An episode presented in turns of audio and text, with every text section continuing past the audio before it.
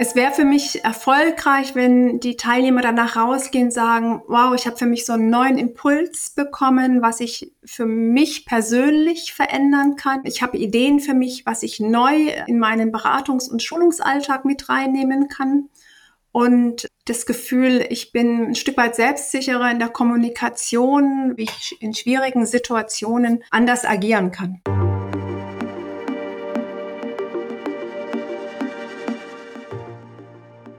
O-Ton Diabetologie, der Podcast für ExpertInnen.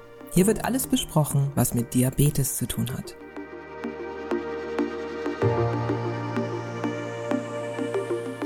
Gesundheitsfachberufe rücken immer mehr in den Vordergrund der politischen Diskussion. Wie können ärztliche Tätigkeiten an Pflegende und Gesundheitsberufe übertragen werden? Hier sind Modellvorhaben verpflichtend. Weiterbildungen der Deutschen Diabetesgesellschaft werden, wie es heißt, zukunftssicher umgestaltet, Kompetenzen werden erweitert, Voraussetzungen hierfür sind längere und qualifizierte Weiterbildungen. Begriffe wie Diabetes-Edukation tauchen neu auf. Wie verändert dies alles die Weiterbildung DiabetesberaterInnen DDG? Und welche Rolle bei dem Ganzen hat der VDBD, der Verband der Diabetesberatung und Schulungsberufe?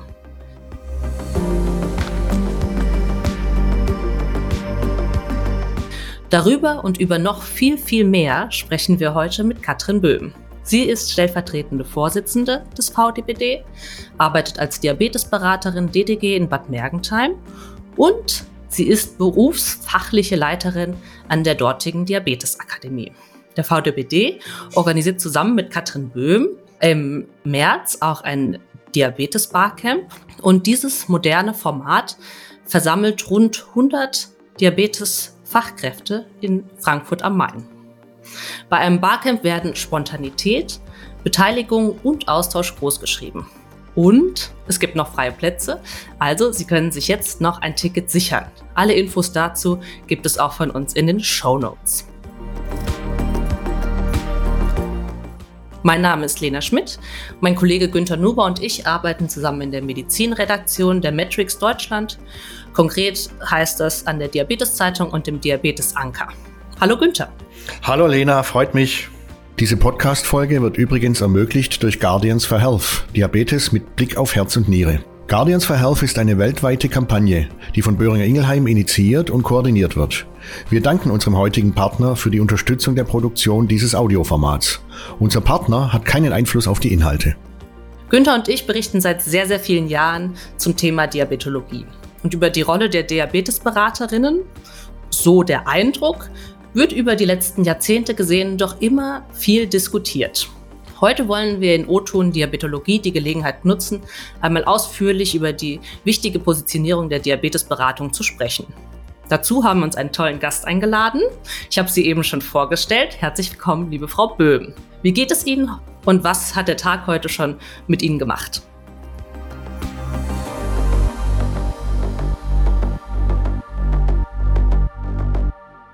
Ja, hallo zusammen. Vielen Dank für die Einladung. Ja, was hat der Tag mir heute schon gebracht? Ich war natürlich im Diabetesberaterkurs aktiv, der heute den ganzen Tag online per Zoom stattgefunden hat. Und heute war das Thema Nephropathie und Dialyse. Und ähm, von daher online begleite ich den Unterricht und betreue auch die Referenten. Liebe Frau Böhm, auch von meiner Seite herzlich willkommen. Gehen wir direkt äh, in die Vollen. Wie sind Sie selbst eigentlich in die Diabetologie gekommen? Gab es einen Auslöser? Ja, den gab es tatsächlich und es ist schon sehr, sehr lange her. Ich ähm, konnte damals hospitieren bei Professor Seiler in Erlangen auf der Station und habe das erste Mal erlebt, was es heißt, in einem interdisziplinären Team zu arbeiten, weil ich da die Diabetesberater begleitet habe der, bei der Visite, habe gesehen, welche Möglichkeiten die bekommen haben und fand es total faszinierend. Ich selbst bin vom Grundberuf her Diätassistentin und dachte, das ist die optimale Weiterbildung für mich. Wie viele Jahre ist das denn schon her? Und vielleicht äh, Anschlussfrage, wie hat sich denn das Berufsbild der Diabetesberaterin DDG seither, sagen wir mal, entwickelt und verändert? Äh, was kennzeichnete denn die 90er Jahre und was sind heutzutage denn die Hauptaufgaben? Also es ist tatsächlich 30 Jahre her, jetzt genau dann sogar. Und einmal hat sich der Umfang der Weiterbildung verändert. Und je nachdem, in welchem Setting man arbeitet, war es vielleicht früher schon auch so, dass man sehr viele Tätigkeiten von den Ärzten delegiert bekommen hat. Heutzutage ist es noch viel, viel mehr und natürlich ist die ganze Diabetestechnologie dazu gekommen. Das ist sicherlich ein ganz, ganz neues Feld. Also zu meiner Zeit, sage ich mal, gab es zwei OADs. Es gab einen Insulinpen, ein Blutzuckermessgerät und Pumpentherapie fing gerade erst an. Und von daher glaube ich, sind die ganzen Diabetes-Fachkräfte ähm, heutzutage auch Experten in Sachen Diabetestechnologie. Wo sehen Sie denn eigentlich die größten Herausforderungen äh, bei der Diabetesberatung? Und ist man als Diabetesberaterin oder Berater 2024 in einem gesicherten Berufsumfeld? Oder wie sehen Sie das? Ich sehe uns durchaus als ein zukunftsorientiertes Berufsbild. Es ist gesichert, weil äh, man sieht es daran, dass ganz, ganz viele freie Stellen da sind und Diabetesberater händeringend überall gesucht werden. Sie sind ja ein Strukturmerkmal in den Diabetes-Schwerpunktpraxen. Und von daher, ähm, glaube ich, ist der Beruf sicher. Und ansonsten finde ich schon, dass diese Berufsgruppe ja immer am Ball bleibt, was Fortbildungen angeht, weil ja auch ähm, die Diabeteswelt sich verändert. Also es ist kein Beruf mit Stillstand. Also die großen Herausforderungen sind, ähm, dass ich wirklich äh, fachlich am Ball bleibe, dass ich mich mit der Technik auseinandersetze. Also wenn jemand sagt, oh, ich bin nicht so technisch affin, dann heißt es eigentlich, dass ich ähm, im Bereich Typ 1 Diabetes gar nicht mehr arbeiten könnte. Und von daher ist wirklich die Herausforderung, diese ganzen Neuentwicklungen, sich die vertraut zu machen und immer auf dem aktuellen Stand zu bleiben. Sie hatten es bei der letzten Frage schon angedeutet. Äh, da möchte ich noch mal ein bisschen tiefer reingehen. Wie engagiert sich denn der VDBD hinsichtlich des aktuellen Themas Mehrkompetenz für Gesundheitsfachberufe, also jetzt für die Diabetesberaterinnen? Indem wir im Moment immer wieder ähm, Pressemeldungen herausgeben, sei es jetzt gerade zur Krankenhausreform ähm, oder letztendlich auch zum Pflegekompetenzgesetz, was jetzt gerade ja neu veröffentlicht worden ist dass wir hier versuchen, für unsere Mitglieder natürlich eine äh, Sicherheit zu schaffen, dass sie eine Gleichberechtigung, eine Gleichwertigkeit haben zu anderen Berufsbildern, weil es ist ja nun mal eine Weiterbildung und kein staatlich anerkannter Beruf. Sie sagten es auch schon, dass sich, äh, sagen wir mal, auch von den 90er Jahren her gesehen, viel mehr ärztliche Kompetenz auch auf die Diabetesberaterinnen übertragen hat. Können Sie hierfür jetzt zum Beispiel auch aktuell Beispiele nennen? Was, was machen Sie heute, was früher ärztliche Tätigkeit war? Ähm, das umfasst sicherlich das Feld der Dosisanpassung oder letztendlich auch der äh, Programmierung der Insulinpumpen, der Einstellungen der Basalraten, also diese wirklich das Handling zur Technik auch ich denke mal einfach, die Hierarchien haben sich in den letzten 30 Jahren ähm, ziemlich geändert und es ist mehr ein Arbeiten auf Augenhöhe geworden. Wir sagten eingangs schon, äh, dass Sie als Verband äh, in diesem Frühjahr, konkret am 16. März, ein Barcamp anbieten. Einfach gesagt kommen hier in Frankfurt äh, Kolleginnen und Kollegen von Ihnen zusammen, vielleicht 50, vielleicht 100 und sie diskutieren einen Tag lang in kleinen Runden die wichtigen Themen, die sie alle interessieren beruflich gesehen. Was versprechen Sie sich als VDBD von einem solchen Barcamp? Und Sie sind selbst sind ja da entscheidend in der Vorbereitung mit an Bord. Also zumal finde ich persönlich das Thema sehr spannend. Marktwert, Mehrwert, Geldwert. Das ist so ähm, mein persönliches Anliegen, dass äh, Diabetesfachkräfte einfach mal wirklich ihren Wert auch kennen weil sie den dann auch anders nach außen hin kommunizieren können, sei es jetzt Arbeitgebern oder eben auch Patienten gegenüber. Ich erhoffe mir natürlich erstmal auch, dass eine Menge Spaß dabei ist, guter Austausch untereinander, dass kreative Themen auch entstehen und vor allen Dingen, dass jede Teilnehmerin und jeder Teilnehmer die Möglichkeit hat, ähm, auch für sich so ein neues Netzwerk zu entdecken. Sie sagten vorher schon, dass die Diabetesberaterin ein Strukturmerkmal von Diabetes-Schwerpunktpraxen ist. In Kliniken ist sie das nicht. Ist das einer Ihrer großen VDBD-Punkte, den Sie diskutieren heutzutage? Naja, in den Kliniken, die von der DDG zertifiziert sind, schon. Da müssen ja die Diabeteszentren zwei Vollzeitstellen nachweisen. Und ich glaube, keine diabetologische Einrichtung, auch wenn sie nicht zertifiziert ist, kommt ohne eine Diabetesberaterin klar. Und wenn es jetzt um die unterschiedlichen Levels bei der Krankenhausreform geht, finde ich ja schon, wenn man davon ausgeht, ich glaube, jeder fünfte Patient im Krankenhaus hat einen Diabetes als Begleiterkrankung, dann finde ich, gehört in jedes dieser Häuser eine Diabetesfachkraft rein. Und so kommunizieren wir das auch vom VDWD. Also das ist der Inhalt unserer Pressemeldungen. Sind Sie da optimistisch, wenn Sie jetzt mal auf das noch recht junge Jahr 2024 schauen? Naja, vielleicht ergibt sich ja die Gelegenheit für einen Termin mit Herrn Lauterbach, wer weiß.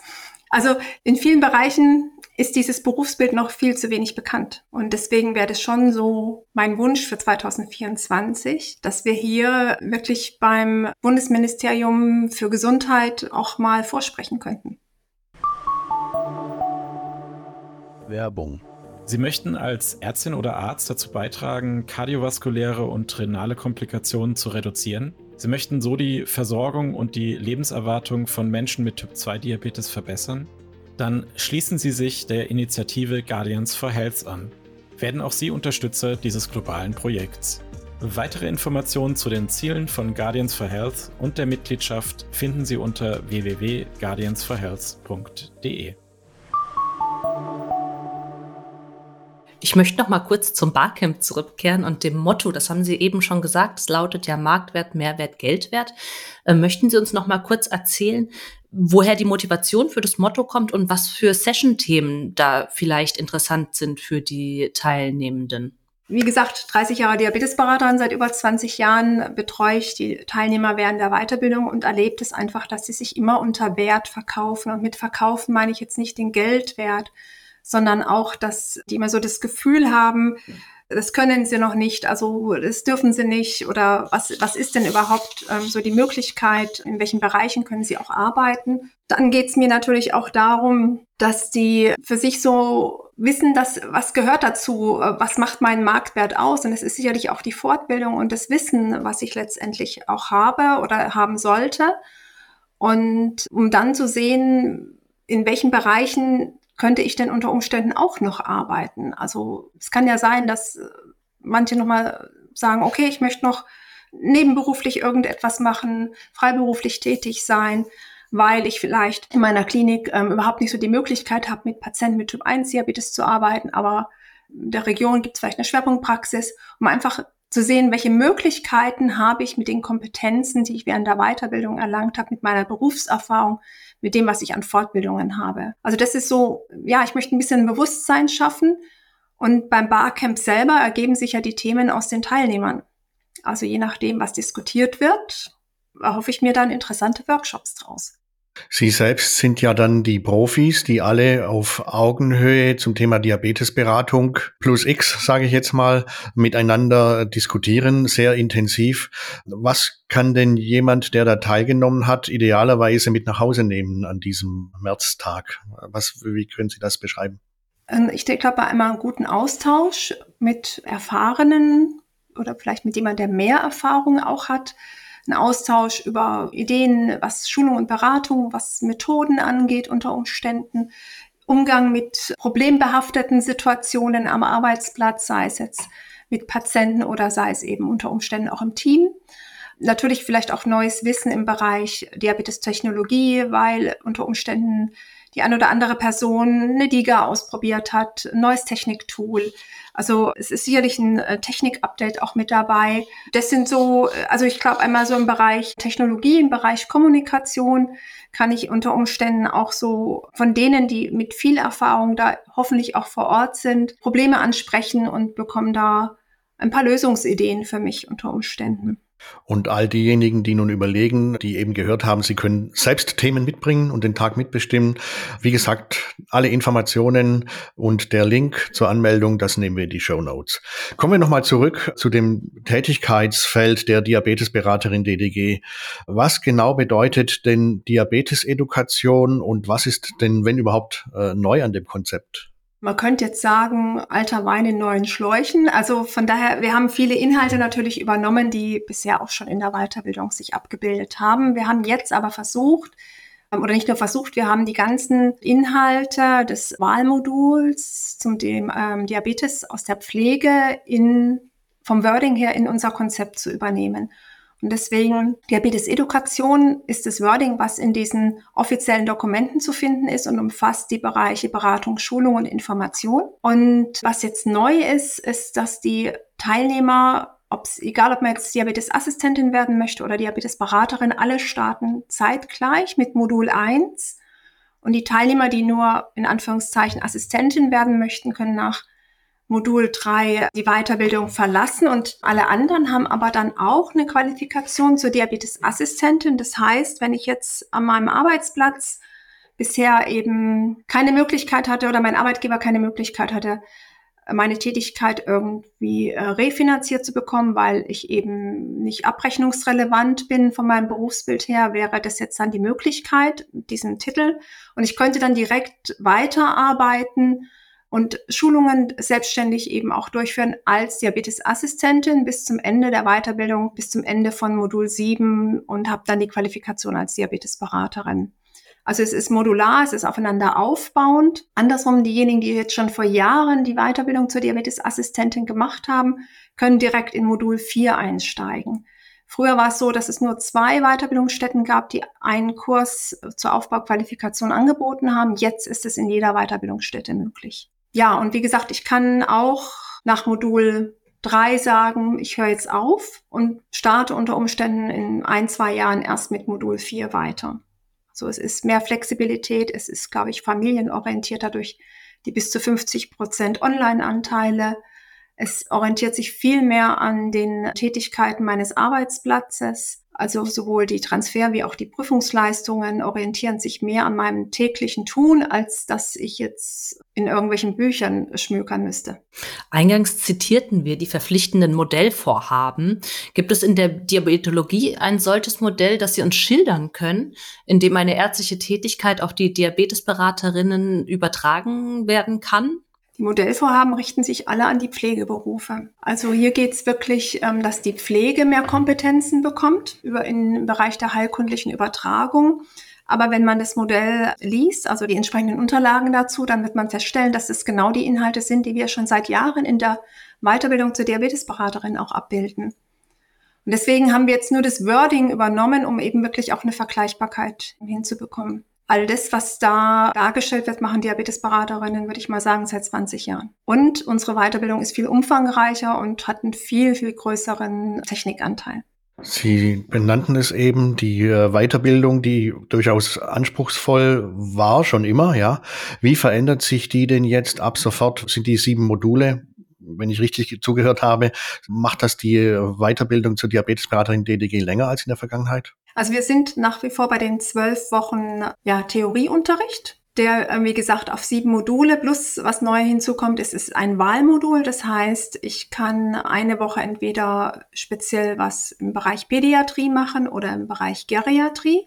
Also auch wieder an meinem Setting orientiert. Und was sich geändert hat, sind die einzelnen Prüfungsleistungen, dass also nicht mehr hier nur mündliche Prüfung, schriftliche Prüfung und Klausur ist, sondern es ist einmal so, dass man zum Beispiel ein Mindmap erstellen muss zur Versorgungslandschaft und das in der Posterpräsentation darstellt, um einfach mal darzustellen, wie ist mein Versorgungssystem? Wie ist die Kommunikation innerhalb der Versorgungsregion bei mir? Ja, um auch selber sich damit eben auseinanderzusetzen. Also es sind Prüfungsleistungen, die mich dazu befähigen, mich mit meiner aktuellen Situation am Arbeitsplatz mehr auseinanderzusetzen. Wie nehmen Sie denn als Vorstand des VDBDs Ihre Rolle innerhalb der DDG wahr? ich als Vorstand meine Rolle innerhalb der DDG wahrnehme. Also ich habe ja ähm, schon immer, oder ich sage mal seit 2012, eine Rolle innerhalb der DDG, in dem ich Koordinationsbeauftragte der Weiterbildung bin und bin im Ausschuss Qualitätssicherung, Schulung und Weiterbildung. Und ich habe mich ja 2018 ganz bewusst für den Vorstand beworben, weil ich denke, es ist ganz wichtig, dass hier eine Verknüpfung entsteht, dass nicht die Weiterbildungsstätten losgelöst von ihrem Berufsverband agieren und somit sehe ich mich schon einfach auch als Schnittstelle. Das heißt, ich bringe die Informationen in den VDBD, was sich gerade aktuell in der Weiterbildung tut, was da neu entwickelt wird und umgekehrt ähm, ist es für mich so, dass Anliegen des VDBDs ich eben auch wiederum in die Weiterbildung transportiere. Sie sind ja auch im Redaktionsbeirat der Diabetes-Zeitung, für die wir ja bei der Matrix auch äh, tätig sind. Vielleicht kann ich die Frage nochmal, die Lena eben genannt hat, bisschen anders darstellen. Sie sagten ja auch, dass man heutzutage eher auf Augenhöhe auch mit den ärztlichen Kolleginnen und Kollegen ist. Hat sich diese Rolle für Sie wahrnehmbar tatsächlich verändert und fühlen Sie sich heute auch so, dass der VDBD und die DDG da sich mehr auf Augenhöhe begegnen? Ja, in jedem Fall. Also wir müssen wirklich ja sagen, die Zusammenarbeit, der Austausch ist hier wirklich sehr, sehr gut. Wir haben einmal im Jahr ein Strategietreffen zusammen, aber auch mit dem BVND, mit dem BVKD, also mit den Vorsitzenden. Man, es gibt gemeinsame Broschüren, die man erstellt hat, wie zum Beispiel die Rahmenempfehlungen für delegierbare ärztliche Leistungen. Und das ist was, was die letzten Jahre wirklich sehr intensiv zusammengewachsen ist. Und ich glaube, man erreicht einfach gemeinsam auch viel mehr.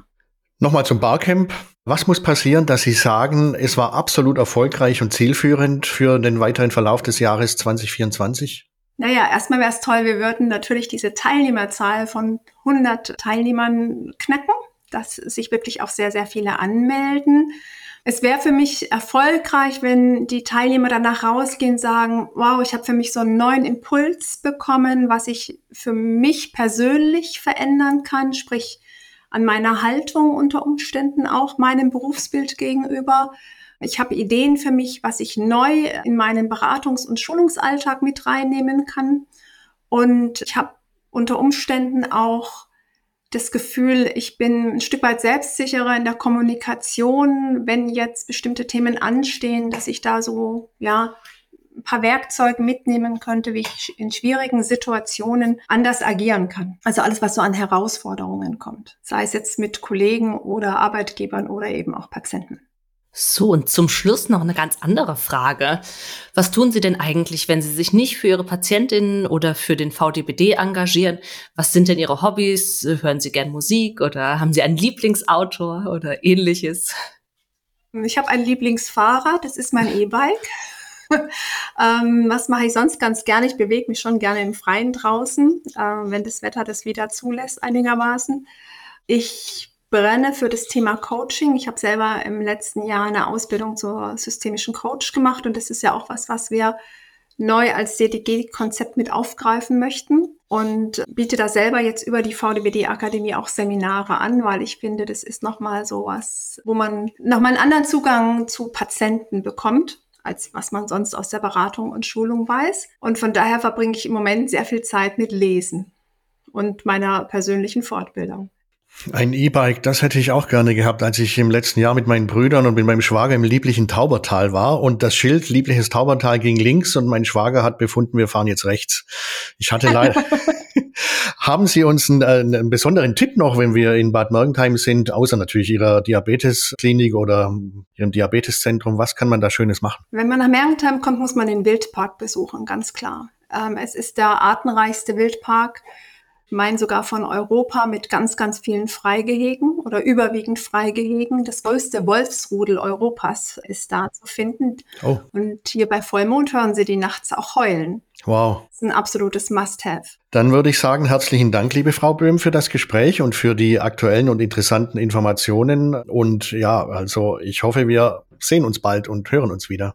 Auch von meiner Seite herzlichen Dank, liebe Frau Böhm. Es hat mir sehr viel Spaß gemacht. Ja, ich bedanke mich selber auch bei Ihnen beiden für die Möglichkeit und freue mich natürlich, wenn wir uns unter Umständen beim Barcamp sehen oder auf einem der nächsten Kongresse.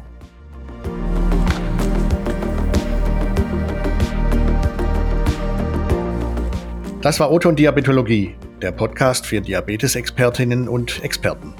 Unser Dank geht an unsere Kolleginnen und Kollegen Anna Romalis und Christian Duda aus dem Digitalteam sowie Jochen Schlabing und Gregor Hess aus der Redaktion. Bis bald sagen Günter Nuber und Lena Schmidt.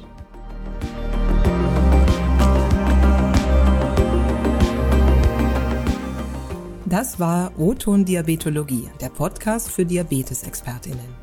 Dieser Podcast richtet sich an Diabetesteams sowie Medizinstudierende und Interessierte.